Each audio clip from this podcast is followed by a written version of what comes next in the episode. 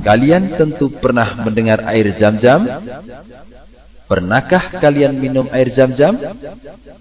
Anak-anakku, ada cerita menarik yang mengisahkan sejarah munculnya air zam-zam. Tentu kalian ingin tahu kan? Karena ternyata air zam-zam itu muncul di daerah padang pasir di lembah tandus yang tidak ada tanamannya. Ayo, simaklah kisah keempat ini. Kisah keempat ini dengan judul asal muasal air zam-zam.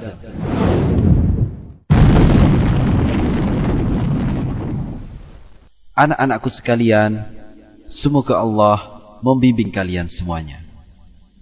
Dahulu, Nabi Ibrahim alaihissalam membawa Ismail alaihissalam dan istrinya Hajar ke Baitul Haram atau Makkah. Saat itu, Ismail alaihissalam masih menyusu ibunya. Nabi Ibrahim alaihissalam meninggalkan ibu Ismail alaihissalam di Baitul Haram di sisi pohon dauhah, yakni pohon yang besar di atas Zam-Zam di tempat Masjidil Haram. Pada waktu itu, tidak ada seorang pun manusia di Mekah dan tidak pula ada air di sana. Nabi Ibrahim alaihissalam meninggalkan anak dan istrinya di sana. Beliau tinggalkan satu wadah tamr atau kurma mentah dan tempat minum atau keriba berisi air untuk istrinya. Kemudian Nabi Ibrahim alaihissalam berpaling pergi. Hajar mengikutinya dan berkata, Wahai Ibrahim, ke mana engkau akan pergi? Apakah engkau meninggalkan kami di lembah yang tidak ada manusia dan tidak ada apa-apanya? Hajar mengatakannya berkali-kali. Sedangkan Nabi Ibrahim alaihissalam tidak menoleh kepadanya. Maka Hajar bertanya, Apakah Allah yang memerintahkan engkau dengan hal ini? Nabi Ibrahim alaihissalam menjawab, Ya. Hajar pun berkata, Kalau begitu, Allah tidak akan menyia-nyiakan kami. Kemudian Hajar kembali. Lalu Nabi Ibrahim alaihissalam berangkat pergi. Ketika beliau sampai di Thaniyah, di mana Ismail alaihissalam dan Hajar tidak melihatnya, beliau menghadap ke arah Baitullah beliau berdoa dengan mengangkat kedua tangannya. Ya Rob kami, sesungguhnya aku telah menempatkan sebagian keturunanku di lembah yang tidak ada tanamannya di dekat rumahmu yang dihormati. Ya Rob kami, agar mereka mendirikan solat. Maka jadikanlah hati sebagian manusia cenderung kepada mereka dan beri rezekilah mereka dari buah-buahan. Mudah-mudahan mereka bersyukur. Hajar pun menyusui Ismail alaihissalam dan minum dari air yang ada dalam wadah tadi.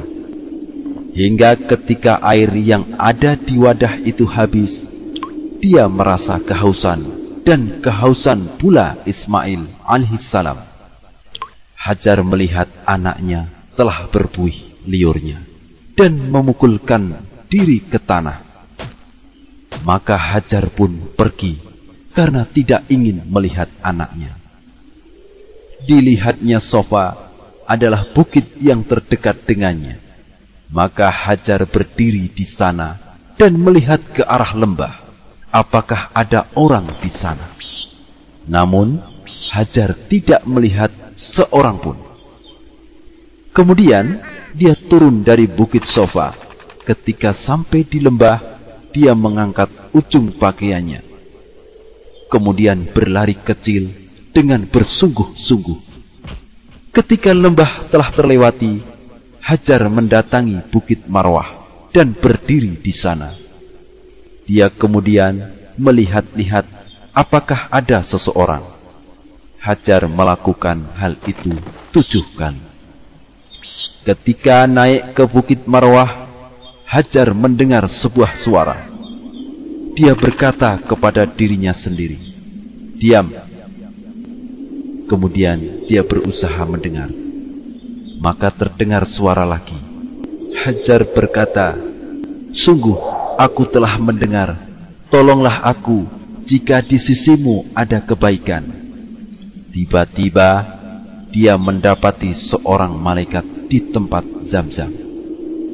Dalam riwayat At-Tabrani rahimahullah, kata Ibnu Hajar, sanatnya Hasan.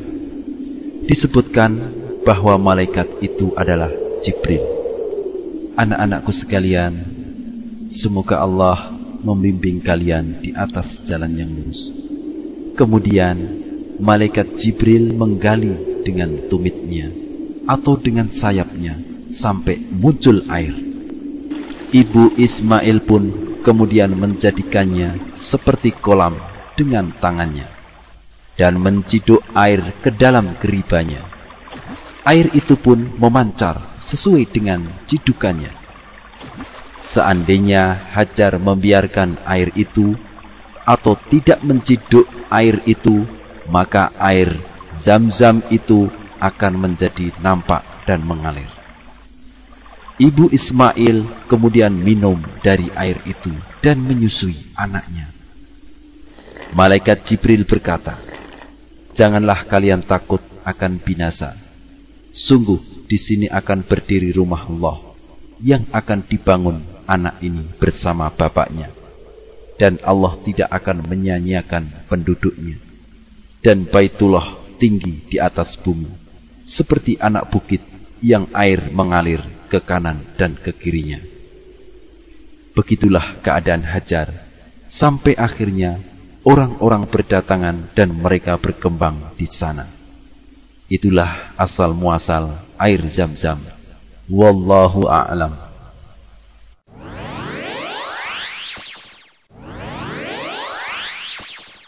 Adik-adikku yang soleh dan solehah, dan semoga dicintai oleh Allah Subhanahu wa taala.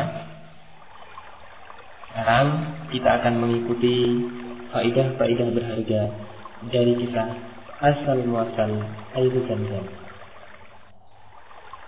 Jadi, faidah yang pertama dari kisah ini adalah wajib bagi kita untuk menunaikan segala perintah Allah Subhanahu wa taala dan menjauhi segala larangan Allah Subhanahu wa taala. Berikutnya, kaidah yang kedua di dalam kisah tadi seorang istri wajib taat kepada suaminya dalam perkara yang bukan maksiat kepada Allah Subhanahu wa taala. Karena tidak ada ketaatan kepada makhluk dalam perkara bermaksiat kepada Allah Subhanahu wa taala.